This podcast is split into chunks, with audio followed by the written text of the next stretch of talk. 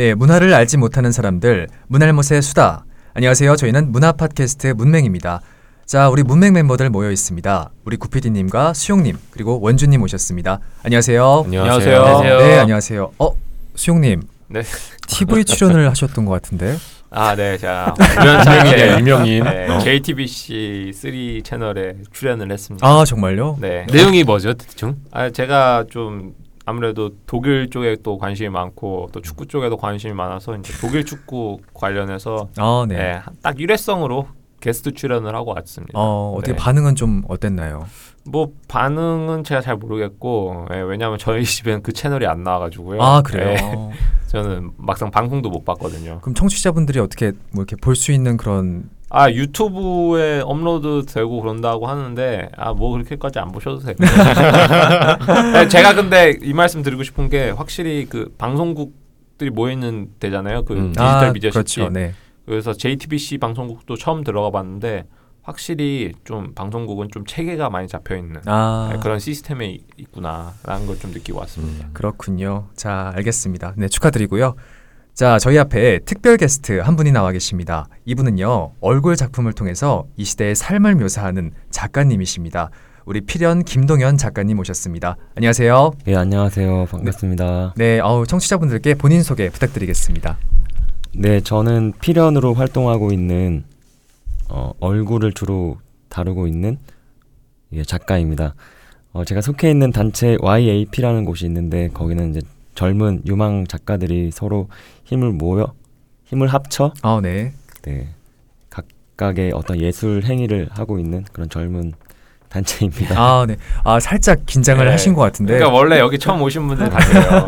네, 저희는 이제 다 능구렁이가 됐잖아요. 아, 사실. 그렇죠. 네. 아니 근데 얼굴 작가님이시잖아요. 근데 이 얼굴을 그리셔서 그런지 이 얼굴이 너무 잘생기셨어요. 음. 아, 예, 그렇죠. 아 저희가 뭐 진행할 맛이 뚝 떨어지는 것 같은데. 아, 또 가식 떨고 계시네.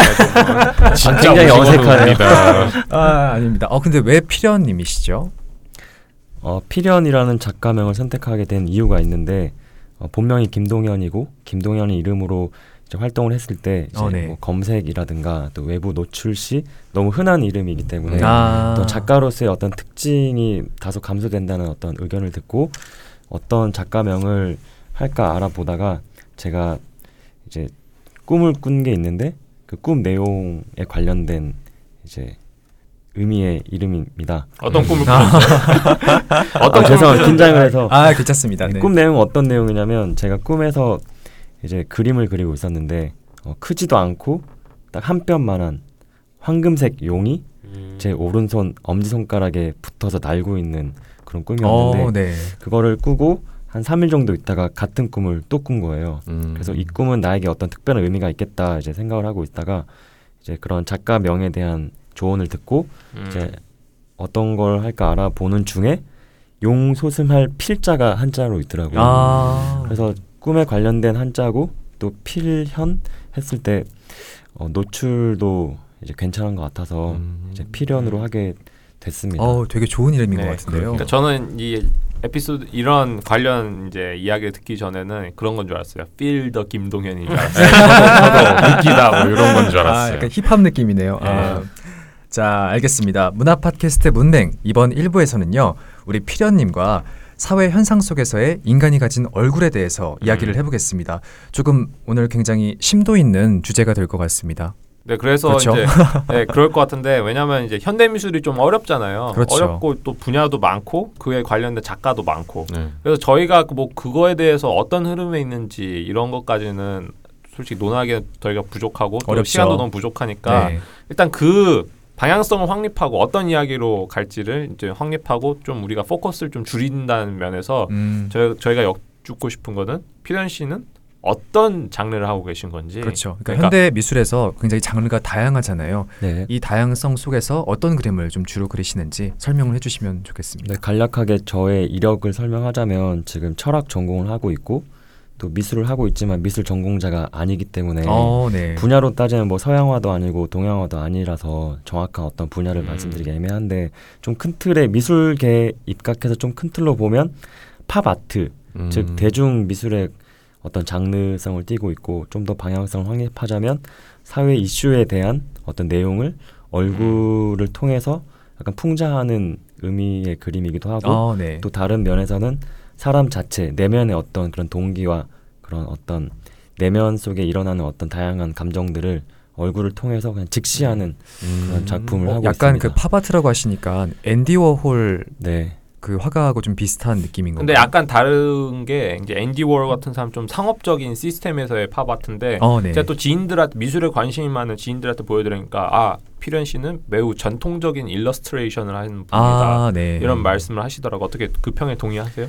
예, 저도 뭐 상업적인 그림을 하고자 하는 작품관이 아니기 때문에 그냥 상업적인 것보다는 정말 인간 사람에 대한 직시 그 음. 사람 자체에 대한 작업이기 때문에 음. 뭐 방금 수영님이 말씀하신 거에 뭐 동의하는 뭐 음. 부분도 어. 있습니다. 음. 네. 그러면 이 소재 그림의 소재가 좀 어떻게 되는 건가요? 얼굴 작가시면 얼굴이 좀 중점적으로 되는 건가요? 그렇죠. 뭐 좀 더 깊이 들어가 보면 얼굴이라기보다는 어떤 표정 음. 그뭐 간단한 예를 들어서 살인범이 살인을 지르고 나서 그 나오는 표정들 어, 네. 뭐 예를 들어서 뭐 경찰관한테 연행됐을 때 나오는 표정 그리고 또 반대로 뭐 성범죄자들 표정 그리고 또 뭐 각계 다양한 사람들의 표정들이 이제 그 분야에서만 느낄 수 있는 느낌들이 느껴지더라고요. 그렇죠. 음. 그래서 그런 걸 어떻게 뭐 자유 자유롭게 보다 보니까 각계 각층 또 다양한 분야 사람들만의 표정들이 많이 느껴지기도 하더라고요. 어, 왜 지금 꼭- 저희가 지금 네. 그 그림을 이 피련님 그림을 보고 있는데 굉장히 어, 여러 느낌이 드는 것 같아요. 네, 그 그림은 이제 저희가 페이스북에다가 업로드를 하는 네, 걸로. 바로 네. 업로드를 시켜서 청취자분들도 이제 보실 수 있게끔 하겠습니다. 네. 근데 왜 꼭 이제 이야기를 하셔도 이렇게 무서운 표정만 이야기를 하세요. 무서운 얼굴, 무서운 표정. 네, 좀 기쁜 이런 건 안 그리시나요 혹시? 그러게요. 저도 작업을 하면서 많이 듣는 질문이긴 한데 너 혹시 뭐 내면에 무슨 문제가 있냐? 아. 왜 이렇게 부정적인 것만 다루고 무서운 아. 것만 다루냐? 근데 또 직접적으로 저를 알고 겪어보신 분들은 정말 그런 거와 거리 멀게 정말 밝고 케어하고 긍정적으로 사는데 왜 하필 어, 이렇게 좀 무거운 주제만 다루냐라는 방금 수영님과 같은 질문 네. 을 많이 듣긴 하는데 좀더 어, 사람에 대해서 깊이 생각해 보면 결국 즐거움보다는 어떤 아픔과 슬픔이 사람의 더 본질적에 가까운 음. 게 아닐까 아 그렇게 생각을 하시는 그렇게 건가요? 생각을 하고 작업을 많이 하고 있기 때문에 그렇게 생각하신 이유가 또 궁금한데요. 어, 좀 개인적인 취향일 수도 있는데 어떤 즐거움과 슬픔 두 가지 상황에서 어느 부분이 나에게 더 가깝냐라는 질문을 스스로 해보면 음. 저는 슬픔 쪽에 더 가까운 음. 생각을 한것 같더라고요. 아. 뭐 간단한 이유면 즐거움 같은 경우는 더 즐거워야 되고 항상 그 기준이 높아질 수밖에 없는데 슬픔과 뭔가 아픔 같은 경우는 항상 밑바닥에서 시작하기 때문에 어. 작은 어떤 기쁨에도 더 기뻐할 수 있는 어떤 그런 사람을 겸손하게 만드는 아 그러니까 아. 슬픔이 있기 때문에 기쁨 역시도 크게 느낄 수가 있다. 작은 기쁨이라도? 더 크게 느낄 수 있는 아. 어떤 아. 기반이 잡혀 있기 아, 때문에 저는 깊은 통찰이시네요. 네. 네, 요거 잠깐 짚고 넘어가기 아 짚고 넘어, 넘어간다기보다는 비슷한 얘기가 최근에 픽사 인사이드 아웃에 보면은 Joy가 있고 Sadness 그러니까 슬픔이 있고 기쁨이가 있잖아요. 그러니까 그게 그 내용도 그거예요. 기쁨이 존재하기 위해서는 슬픔이 같이 동반이 돼야 된다. 아. 이게 엔딩에 나오거든요. 갑자기 그게 생각이 났어요. 아, 정확한 네. 제 마음이 표현되는 그림. 네. 저는 이걸 딱 들으면서 아, 좀, 좀 야, 이상한 생각을 했거든요. 어떤 어떤? 생각이요? 사디 사디즘과 마소이즘에 대해서 생각을 했거든요. 그럴 수도 아. 있겠네요. 네. 네. 그래서 아 역시 아주 철학- 위험한데요 지금. 처- 철학도셔서 이제 사드를 또 이제 하셨구나 이런 사드. 생각을 음. 들었습니다. 자 알겠습니다. 그그 뭐냐 보통 이제 화가분들 작가분들께서는 그 다른 화가들의 작품들을 보고 영감을 많이 얻으시잖아요. 네. 우리 피아님 같은 경우는 어떤 작품들을 좀 주로 보시고 영감을 얻으셨는지 궁금합니다. 어 글쎄요 제가 정통 미술계가 아니기 때문에 어디서 영향을 받았다고 말 하기가 좀 애매할 수도 있는데 보통 미술계 나오신 분들은 그 담당 교수님 그리고 그 담당 교수님은 또 그 교수님을 알려주신 또 스승 음. 이렇게 꼬리를 꼬리를 물고 올라가면 음. 결국 어디서부터 시작되는 그그 대상이 나오는 거죠 유명한 작가님들 아, 네. 또 그런 분들이 아니더라도 근데 저 같은 경우는 그런 스승이 있었다기보다는 어, 피카소에 대한 영향을 많이 음. 받은 것 같은데 어, 이제 한번 방송을 보다가 피카소가 그 방송 중에 했던 말이 어 컴퓨터를 그릴 때 눈에 보이는 컴퓨터를 그리는 것이 아니고 자신의 머릿속에 있는 컴퓨터를 그려라.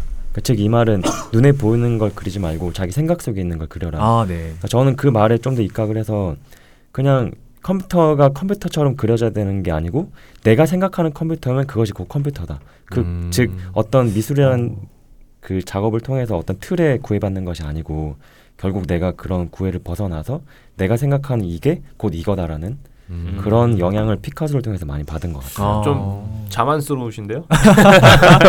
나만의 내가 생각한 것이 곧 이데아다 이런 이야기 아니에요? 그래요. 저는 굉장히 멋지다고 아, 느꼈는데요. 아, 아, 저도 좀 장난스러운 받아주셔야지 진행자가 꼭 저렇게 아 니 저희는 예, 대립각에 있기 때문에 저도 좀 미술 하면서 좀 미술이 좀 좋아진 이유 중에 하나가 어떤 그 공업계나 어떤 다른 분야는 이거는 이거다라는 어떤 음. 확실한 정답이 있고 음, 공식이 있는데 음. 미술 같은 경우는 물론 그런 공식의 입장에서 보면 눈은 눈 같아야 되고 선은 선 같아야 되지만 미술이라는 부분은 좀 더 자유롭게 내가 하고 싶은 대로 갈 수 있기 때문에 아, 네. 그런 부분이 좀 창작하는데 굉장히 도움이 되는 것 그러니까 같더라고요. 그런 거를 또 좀 어떻게 디테일하게 살리기 위해서 또 철학을 공부하신 건가요?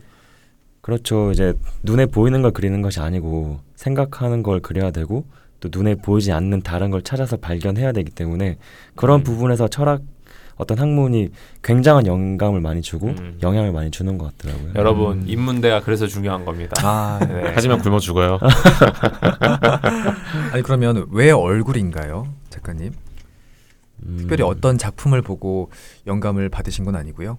어, 우연히 미술 서적을 보다가 어, 레오나르도 다빈치의 최후의 만찬이란 작품에 대한 내용을 보게 됐는데 어, 네. 네, 거기서 이제 예수가 12 제자와 함께 최후의 만찬을 갖는 자리에서 유다가 네네. 예수를 팔 계획을 하잖아요. 그렇죠, 네. 근데 예수가 그 자리에서 이 중에 한 명이 나를 팔아 넘길 것이다. 아, 네, 맞아요. 그 얘기를 했을 때 이제 유다의 표정에 대한 연구를 아, 다빈치가 굉장히 한 시간을 부여했다고 하더라고요. 굉장히 놀라는 표정 아닌가요? 음. 네. 글쎄요, 그 어떤 의, 어떤 표정이었는지 다빈치 또한 가늠이 안 돼서 어. 그만큼 더 오랜 시간을 부여한 것 같더라고요. 뭐 예를 들어서 음. 베드로라든가 다른 제자들은 그 각각의 특징이 잘 묘사가 돼서 표정으로 쉽게 드러낼 수 있었는데 유다의 표정만큼은 쉽게 예측할 수도 없고 가늠할 수가 없어서 그만큼 더 오래 오랜 시간 시간을 보냈다고 하더라고요. 저 또한 이제 유다의 그 표정이 너무나 궁금했고 어, 네. 궁극적으로 그 유다의 표정을 찾아가는 알아가는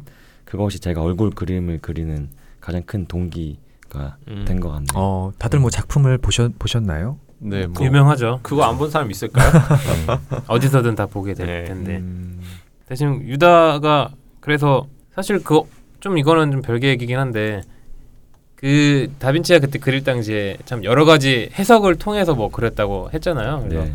뭐한 한쪽으로는 유다가 뭐 다 알고 있다는 듯한 그런 뭐 해탈한 표정이다라고 하는 것도 있고, 자 아까 말했듯이 뭐 놀라서 그런 표정을 지었다고 하는 것도 있고, 가만 보면 진짜 표정이라는 게 얼굴 표정이라는 게 근육을 이제 수십만 개 움직여갖고 만드는 거잖아요. 그렇죠. 그래서 그 미묘한 차이 하나하나 표현하는 거가 조금 어려울 것 같아요. 그래서 음. 그 그리실 때도 그렇게 조금 뭔가 어려우셨던 부분이 좀 있으실지. 그 특히 유다를 통해서 말씀을 드리자면 유다 표정을 저도 생각을 많이 해봤는데 단순히 놀라는 표정은 아닐 것 같더라고요. 네네. 너무 일차원적인 생각인 네. 것 같고 그 안에 굉장히 복잡한 심리와 또 어떻게 굳이 표현하자면 옹졸하고 네. 또 치사하고 뭔가 비열한 다양한 각가지의 그런 느낌이 묘사가 되는 표정일 텐데 아, 네. 그런 표정을 사실 작업을 할 때 그 인터넷 뭐 모델 사진이라든가 길에서 마주치는 사람들을 통해서 찾기란 굉장히 쉽지 않은 부분인 거죠. 음. 내가 음, 그러한 생각을 가지고 이 사람을 바라보면 괜히 내가 다른 사람을 잘 모르는데 정죄하는 것 같고 그런 느낌이 들어서 저는 제 얼굴 보는 습관이 굉장히 많이 들었는데 왜냐하면 음. 제 얼굴 속에서도 어떤 그런 유다의 표정을 찾기 위한 어떤 그 어떤 소스 음. 그런 게 있지 않을까 싶어서 아. 제 얼굴에서 그 해답을 찾기 위해서 거울 보는 시간이 좀 많아진 것 같아요. 그러니까 그런 생각이 드는 게 그러니까 우리가 똑같은 웃음을 짓더라도 그 이면에 있는 감정이 다르잖아요. 그렇죠. 내가 그렇죠. 짜증남에도 불구하고 저걸 비웃 비웃기 위해서 웃는 것도 있고 진짜 기뻐서 웃는 것도 있고 근데 본인의 얼굴을 거울 통해서 보신다는 거는 결국 그 이면의 감정을 가장 잘 파악하고 있는 게 어. 자기 자신이니까 그러한 미세한 차이를 그려내기 위해서 이렇게 보시는 것 같아요. 어. 평소에 거울 많이 보세요? 어, 저는 오징어가 한 마리 앞에서 해서 아우 오징어라니요. 뭐 이렇게 자기 비하적인 말을 하세요? 네, 너무 비하가 그 많으신 것 같아요. 자기. 소외를 지금 스스로 하시네. 네, 제가 보기엔 정말 매력적인 얼굴을 가지셨거든요. 본인은 어떠세요? 저요? 네. 아, 아주 그냥 빠지겠지 빠지겠어 나르시죠 좀 나르시죠. 아 그게 아니라 저도 그 자존감이 굉장히 떨어졌을 때가 있었는데 어떤 말을 들은 적이 있어요. 나 자신을 사랑하지 않으면 누구도 사랑할 수 없다고. 그래서 음. 늘 거울을 보면서 나는 멋지다, 나는 잘생겼다, 나는 할 수 있다. 사실이네 이거 사실 나는- 반복 아니에요? 나는 할 수 있다 이런 이야기를 많이 하라고 하더라고요. 아, 그래서 네. 요즘에 더 많이 거울을 보고 있습니다. 아. 네, 거울 많이 보시고 네 나는 할 수 있다라고 많이 외치세요. 최근에 페이스북 페이 그 계정 만드셨던데 아, 네. 빨리 프로필 사진. 올리셔야겠네. 안 올리시던데. 인기가 엄청 아, 많으실 것. 같은데. 나는 잘생겼다. 자, 자 알겠습니다. 그 아, 이렇게 넘어가나요 아까- 그냥? 이렇게 넘어가네요.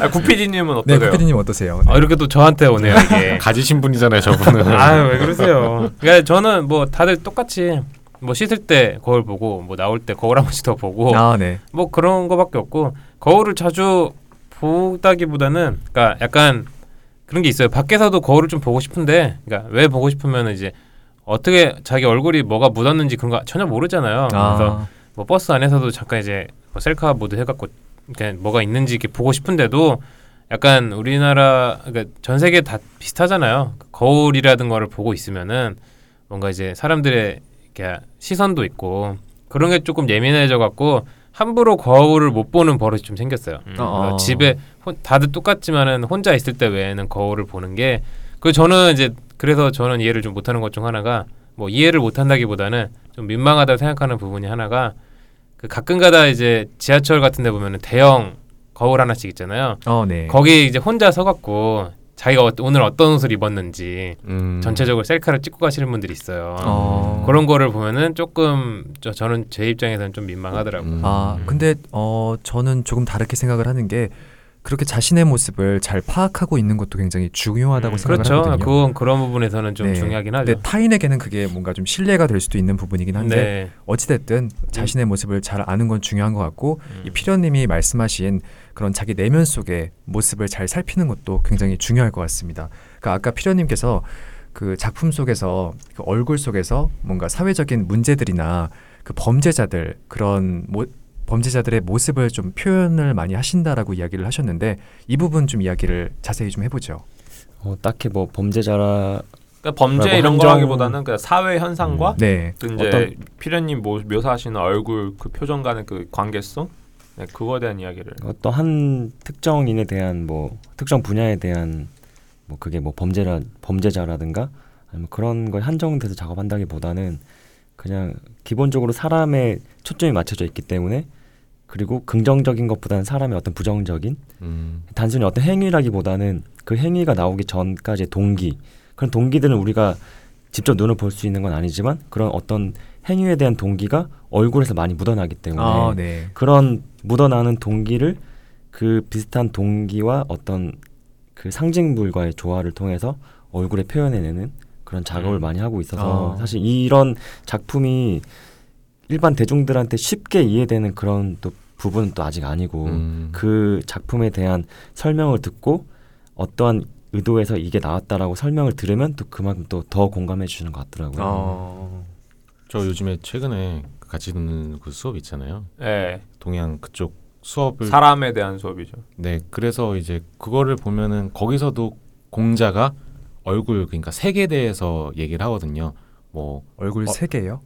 색, 색 아, 얼굴 색깔이요? 네, 어, 그러니까 네. 색깔이라고 할 수도 있고 뭐 안색이라고 표현하는 아, 네, 네. 그걸 다르게 표현하면 표정이라고 얘기할 수 있을 것 같은데 공자는 뭐 이제 아무래도 그때 시대가 신하 군신 관계였으니까 자기 윗사람을 대할 때 어떤 표정을 지어라 이런 식으로 많이 조언을 하더라고요. 어, 네. 그런 식으로 봤을 땐 어, 얼굴이라는 요소가 단순히 어떤 자기의 감정을 드러내는 것뿐만이 아니라 누군가를 향해 어떤 표정을 짓는다는 거잖아요. 음. 그렇죠. 그래서 이게 머물고 있지만 누구한테 이렇게 말을 던진다라고도 볼 수 있을 것 같아요. 그런 점에서 이제 피련 작가님의 그런 작업이 어떻게 보면 사회 현상을 분석해서 어, 어떤 의미를 던지려고 하는 어, 네, 그런 거로 바라볼 수 음. 있을 것 같아요. 그러니까 이제 어떤 시, 우리 사회를 살아가는 데 있어서 시스템이 존재하잖아요. 근데 우리가 그거를 비판하는 데는 항상 약간 추상적인 가치만 이렇게 이야기를 하는 것 같아요. 예를 들어서 뭐 자본주의 시스템을 비판한다 그러면은 뭐 자본주의를 비판하고 뭐 이런 이러한 논리에 따라서 음. 이런 이런 법칙에 따라서 비판하는데 사실 그 속에 있는 거는 가장 중요한 건 결국 사람이잖아요. 그렇죠. 사람이 그런 시스템을 만들고 그 사람이 이면서 어떤 생각을 가지고 있고 그런 걸 운영을 하는지 그런 걸 파악하기 가장 중요한 것 같은데 근데 사람을 한, 한 그런 사람을 파- 사람을 파악하는 데 있어서 그 사람의 상징이라고 볼 수 있는 게 저는 바로 얼굴인 것 같거든요. 네. 음. 그러니까 뭐 우리가 사- 한 사람을 파악하는 데 있어서 가장 중요한 거 뭐 외모라고 하듯이 그 외모가 드러나는 거 결국 얼굴이잖아요. 네. 얼굴에서 일어나는 것들, 음. 그러니까 아까 말했듯이 그 웃음 같은 웃음이 아니듯이 음. 그런 것들 이면의 것들을 결국은 그 시스템적인 걸 활용해서 표현을 하시는 것 같아요. 어, 예. 말이 너무 늘어졌네. 이 얼굴 자체가 저도 느끼는 게 그 가만히 있을 때 그 얼굴을 봤을 때 어, 느낌이라는 게 있잖아요, 사람이. 근데 많은 분들이 제게도 해주시는 말씀 중에 하나가 제가 20대 때는 뭔가 좀 부정적인 마음이 많이 내재가 돼 있었거든요. 뭔가 원망과 분노 같은 감정들이 굉장히 심했어요. 근데 사람이 사진을 찍을 때가 있잖아요. 근데 음. 옛날 사진을 그래 그 20대 시절에 20대 초반 시절에 사진을 봤을 때랑 지금의 제 모습을 봤을 때 많은 분들이 해, 해주시는 말씀이 어, 또 완전 다른 사람 같다. 음. 어떻게 이렇게 동일 인물인데 사진이 다를 수가 있느냐 이런 말씀을 많이 해주세요. 그만큼 뭔가 얼굴에 그런 감정들이 말로 표현은 안 해도 뭔가 잘 묻어 나올 수밖에 없는 네, 그런 그런 부분이 많은 것 같아요. 그렇죠.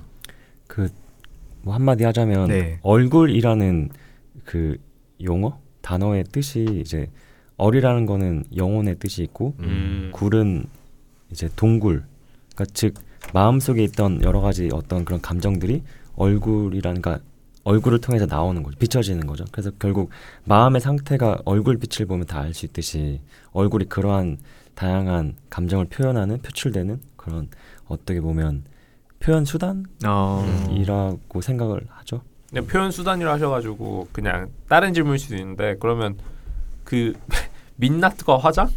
음. 네. 그러니까 화장은 그럼 한 인간의 본질을 좀 가리는 건가요? 아니면 좀 더 꾸며줄 수 있는 건가요? 가면 같이 네.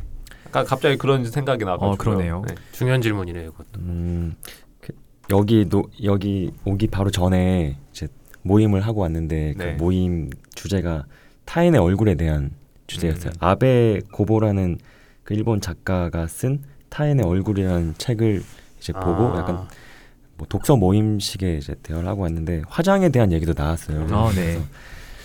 좀 더 뭐 정확한 명확하게 어떻다 이런 것보다는 결국 민낯 좀 죄송한 얘기 드리는데 민낯의 상태와 그 다음에 화장한 상태에서 마음가짐이 달라지기 때문에 네. 뭔가 아. 민낯인 상태에서 좀 뭔가 의기소침하고 소심하고 사람들 앞에 당당하지 못한 어떤 마음이라면 어, 네. 화장을 통해서 자신을 정말 극대화시켜서 표현할 어. 수 있는 음. 그런 어떤 수단의 한 방법이라고 저는 음. 생각을 하게 되더라고요. 음.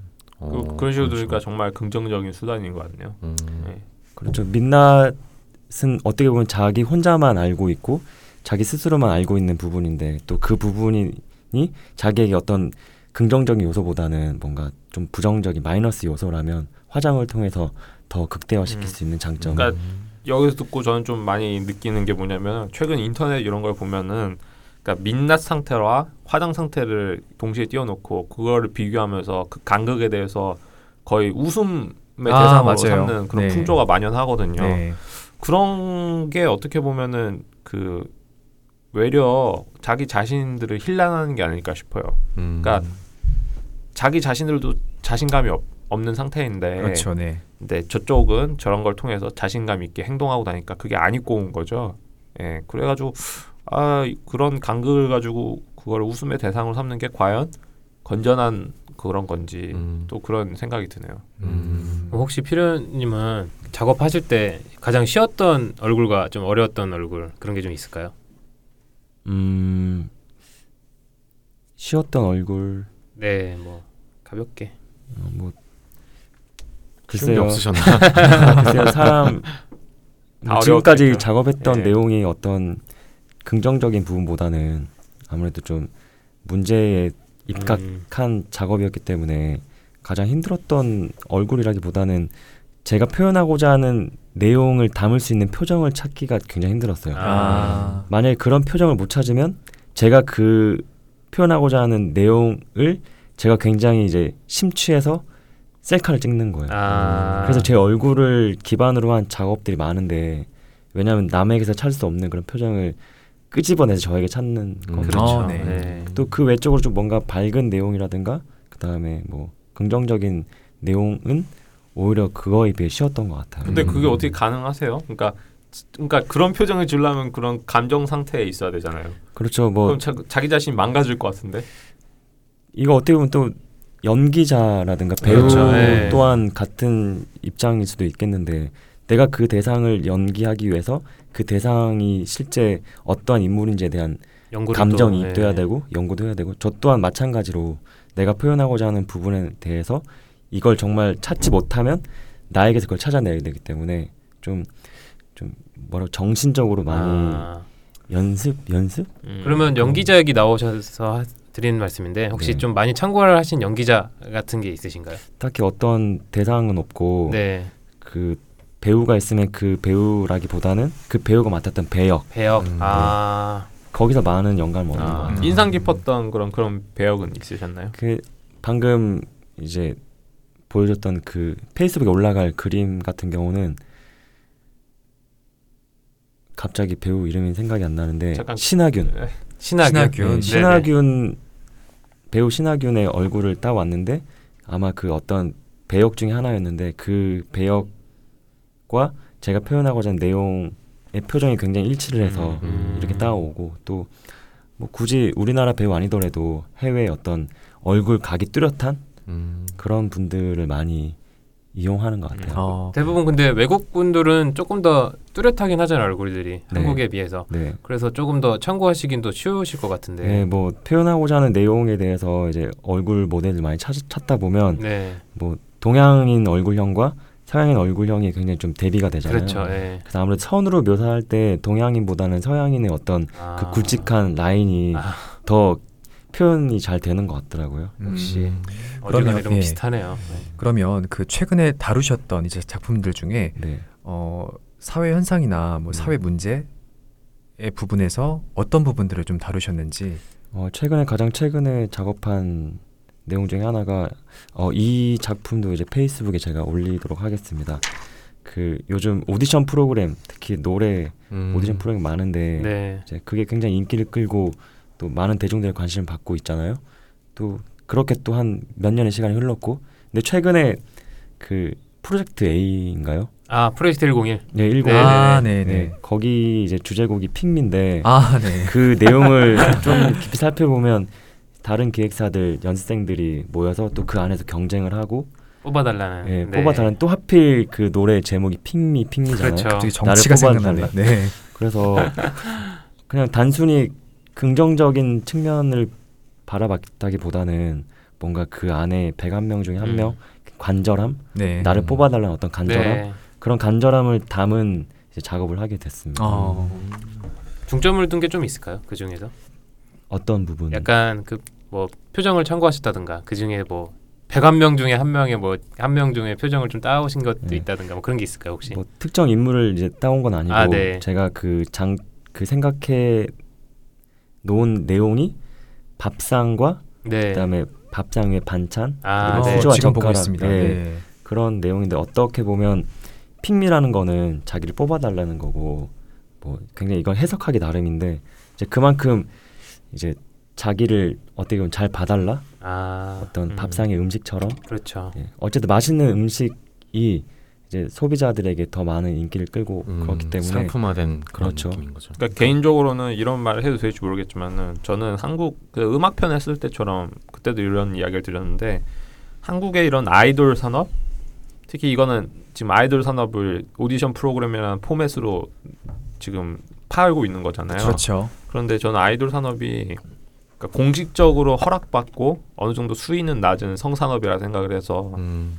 그거 같은 거예요. 그 핑미라는 게 좀 그런 식으로 들리는 거예요. 음. 개인적으로는. 음. 아 무슨 네. 말씀인지 알겠어요. 네. 그래가지고 그러니까 노래 제목도 너무 노골적이어가지고 맞아요. 이거 좀 필터링 좀 해야 되지 않나 이런 생각이 막 드는 거예요. 그러니까 제가 뭐 그렇게 성적으로 보수적인 사람 그런 것도 아니지만은 네네.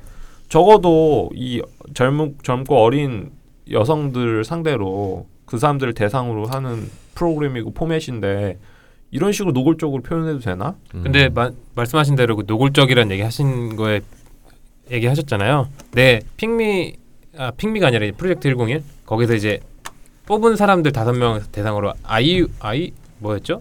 IOI인가 그 그룹을 또 만들었어요. 근데 하필 말씀하신 대로 그 노골적인 그 광고를 하나 찍었어요.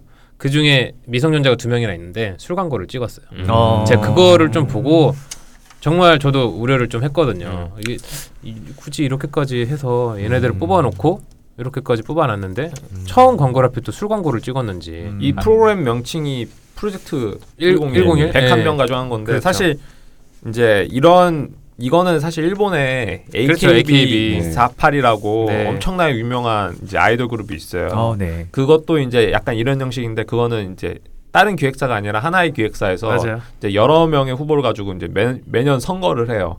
그래서 가장 인기 있는 애들 48명만 모아가지고 걔네들로 운영을 하고 또 2부 리그격인 그룹이 또 맞아요. 있고 예. 그래요. 음. 제 친구 중 한 명이 이, 이거에 미쳐가지고 일본어 공부를 해가지고 와세다 와세다 대학에 간 애가 어, 있는데. 어, 정말요? 네 아무튼 그 정도로 좀 파급력이 큰 컨텐츠고 그거를 이제 역 수입 그걸 이제 수입을 한 거예요 한국에서 음. 이제 공식적으로 이제 수입한 건 당연히 아니고 무단으로 컨텐츠만 따온. 거죠. 예. 컨텐츠만 따온 건데 AKB 48 같은 거 이런 거요. 개인적으로 일본 문화의 하나에 반영하는 거라고 보는데 일본 문화는 여성을 좀 약간 비하하고 그런 게 있어요. 아. 맞아요. 예. 하나 아래로 보는 그런 게 있는데 대놓고 하죠. 근데 뭐 그러니까 그건 우리나라도 마찬가지죠. 네, 그러니까 그거를 말씀드리고 싶은 게 뭐냐면 일본의 가장 여, 이상적인 여성상이 야마토 나데시코라는 거예요. 네.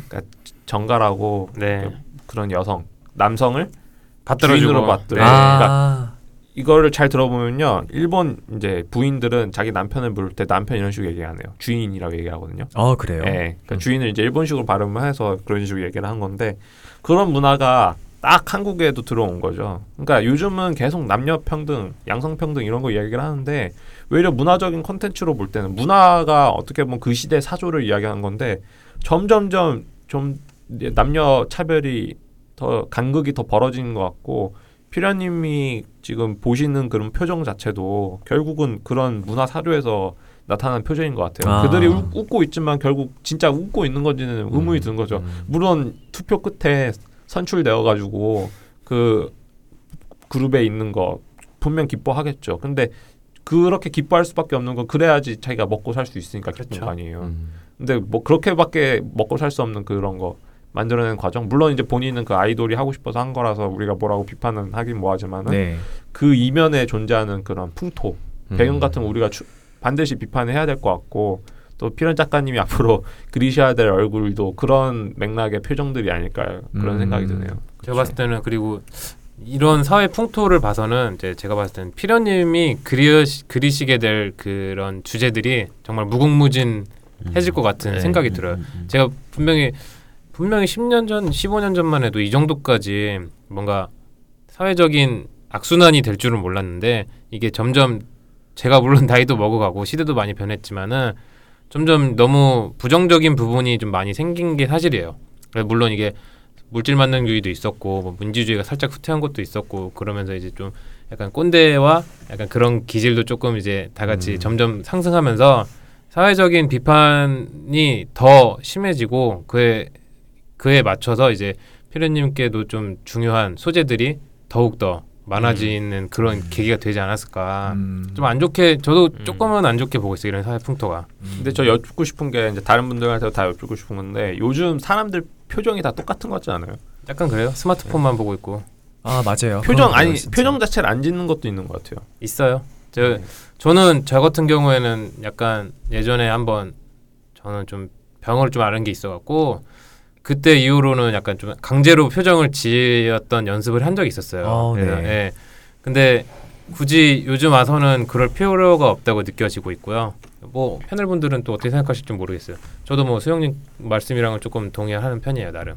저도 뭐 음. 길가를 걷다 걷는다든지 아니면 뭐 지하철을 탄다든지 하면 다들 뭐 이어폰 끼시고 그냥 웃을 때도 뭐 뭐라고 해야 되지? 그냥 미소만 머금는 그런 표정만 어쩌다 한 번씩 보고 음. 그 이외에는 정말 그냥 무표정 이런 표정들을 많이 보는 것 같아요. 음. 네.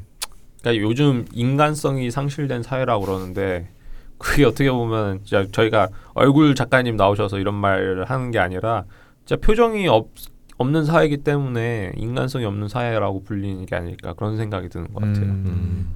그 아무래도 지금 여기 게스트 분들 포함해서 저 또한 다 도시에 살고 있기 때문에 음. 저도 이제 아무래도 표정 작업을 하기 때문에 표정을 굉장히 많이 보는데 하나의 공통점은 그냥 자신의 표정이 없는 음. 것 전부 다 네. 길에서 마주치는 뭐 제가 속해 있는 뭐 학업하는 공간이라든가 오면서 가면서 보는 일반 시민들 그리고 TV 속에 보이는 수많은 사람들 그 사람들 모든 표정을 종합해 보면 그냥 정말 자신만의 표정이 잘 안 느껴지는 음. 아. 뭔가 사회 속의 어떤 그 굳이 표현하자면 억눌림에 음. 정작 자신의 어떤 고귀한 어떤 얼굴 표정을 정말 잃어버린 잃고, 어. 그러니까 있지만 덮여버린 어떤 삶의 어떤 그런 무게 네. 그러니까 표정을 짓는 것조차도 점점 지쳐가는 거죠. 그러니까 다 비슷한 어떤 네. 표정이 그러니까 않나 소시민들의 우리 같은 일반 시민들의 표정은 사라져가는데 저 높은 시민분들의 표정은 그럼요. 가면 갈수록 더욱더. 동물적이게 되고 음. 그런 것 같아요.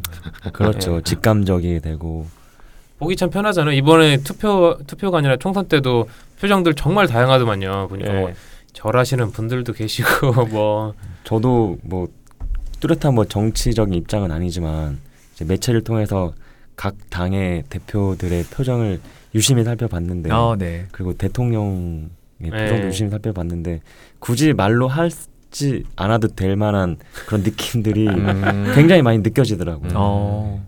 언, 어디는 어떻고 저긴 각각의 어떤 상황에 맞게 그 표정들이 당연히 나오는 거겠지만 특히 정치인들은 수많은 사람들을 상대하고 그런 맞아요. 속에서 네. 이제 그런 진심이 결국 사람이기 때문에 나오더라고요 거기서 근데 제가 최근에 그 정치인 얘기하시니까 예 오바마가 재선하고 나서 이제 그 처음에 초선됐을 때랑 지금이랑 얼굴 비교한 사진을 봤는데 아, 네. 네. 굉장히 폭삭 늙어버리고 그렇죠. 머리 네.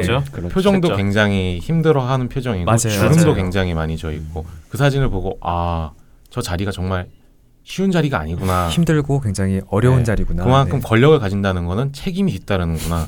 주름이 질 수밖에 없구나. 이런 거 확 느꼈거든요. 네. 근데 우리나라의 정치인들 보면은 그런 권력에서 해탈하신 것 같아요. 어. 전 점점 동안되시는 거 보고 점점 주름이 네. 점점 펴지고 네. 용기가 나죠. 예, 뭐 반들반들해지시고 특히 몇몇 분들이 그런 것 같아가지고 이게 과연 정치인이라는 게 그러니까 자기를 대변하는 그러니까 자기를 따, 어, 국민들을 국민이라고 표현하면 또 그렇긴 하지만 시민들을 이렇게 옳은 방향으로 이끌어가야 하는 굉장한 큰 책임을 갖고 있는 사람들인데 어, 우리나라 정치인들은 약간 좀 아직은 권력에 자기의 권력을 위해서 만을 그렇죠. 뛰는 듯한 음, 느낌을 많이 네. 받을 때가 있어요. 아까 그런 말씀하신 표정에서 네. 그런 게 굉장히 드러나는 것 같고 그러니까 그 딱 그 말 받아서 그러자면은 그러니까 표정을 짓는 그런 것들이 바뀌어야죠. 그러니까 소시민들이야말로 가장 인간적이고 동물적인 표정들을 막 그럼요. 네. 다양한 인간 군상을 보여주면서 그렇죠. 살아가고 외려 그 그들을 그렇게 만들어야 될 책임을 가진 사람들은 본인이 그 책임을 가지기 위해서 일단 스스로 자원해서 나온 거라면 음.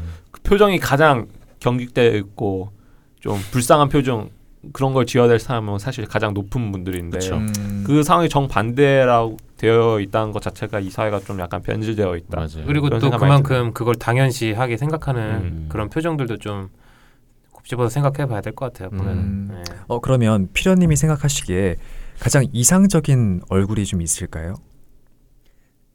가장 이상적인 얼굴이요. 네. 좀 질문이 어려운가요? 좀 범위가 너무 넓은 것 아. 같아서 아. 작업에 대한 아니면 그냥 스스로 생각하는 뭐 작업을 하실 때든지 아니, 지금 정치 이야기를 했는데 네. 뭔가 사회가 많이 변했어요. 네. 예를 들어 뭐 굉장히 긍정적인 방향으로 그렇게 된다면 이제 피련님의 작품의 작품 속의 얼굴도 점점 표정을 표정의 변화가 있을지가 궁금하거든요. 그, 좀 전에 수용님께서 말씀하신 것처럼 지금 우리나라 현실이 가장 이상적인 어떤 굳이 얘기하자면 표정, 정치인들의 표정과 일반 소시민들의 표정이 지금 바뀌어야 된다 이런 걸 이상적인 걸 말씀하셨는데 그렇게 되길 저도 바라고 또 제가 작업을 했을 때 정치인들의 어떤 표정을 묘사할 때 지금이야 워낙 비리가 많고 또 문제가 많기 때문에 굉장히 부정적인 면을 많이 다루고 있잖아요. 근데 하지만 정치인이라는 대상은 국민의 어떤 관심과 또 응원을 받고 나라를 이끌어가는 사람이기 때문에 아, 그렇죠. 한편으로는 존경을 받아야 되는 분들이고 음. 또 어떤 힘을 받아서 나라를 더 좋은 방향으로 이끌어 가야 되는 분들인데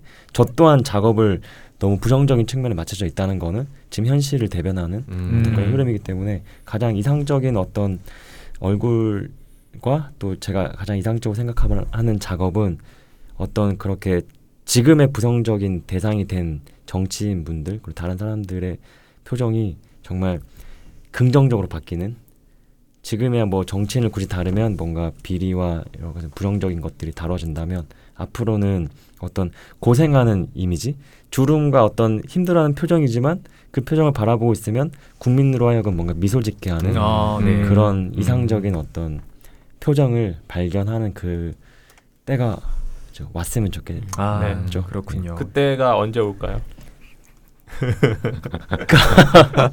방금 주름 얘기하셔가지고 예. 예, 예전에 들레즈가 예. 철학자 들레즈가 이제 주름 얘기를 하거든요. 그러니까 물론 개념적인 주름이긴 하지만 어, 어떤 개개인들이 아까 이제 각자의 표정들이 없어졌다 이렇게 말씀하셨잖아요. 이제는 좀 개개인들이 각자의 표정을 찾아, 찾아가면서 각자의 주름을 만들어가는 음. 음. 그런 걸로 좀 나갔으면 그리고 좋겠어요. 외려 이제 그러한 주름에 대해서 개개인의 포커스를 맞추는 그러한 표정이 나타나고 그런 작품들을 피라님이 그리시면은 음, 그 사회가 좀 건강한 사회겠죠. 그렇죠. 예. 보면은 그 피르님들 작품을 보면요 표정이 진짜 많지가 않은 것 같아요 무표정인 표정도 굉장히 많고 이런 것들이 현재 지금 사회를 좀 반영하는 것이 아닌가라는 음. 생각이 드는 것 같습니다 그러니까 그 피라님이 그러시면 된다니까요. 그냥 다양한 표정 그리고 싶으시면 저기 윗세계를 그리면 되는 거죠. 예.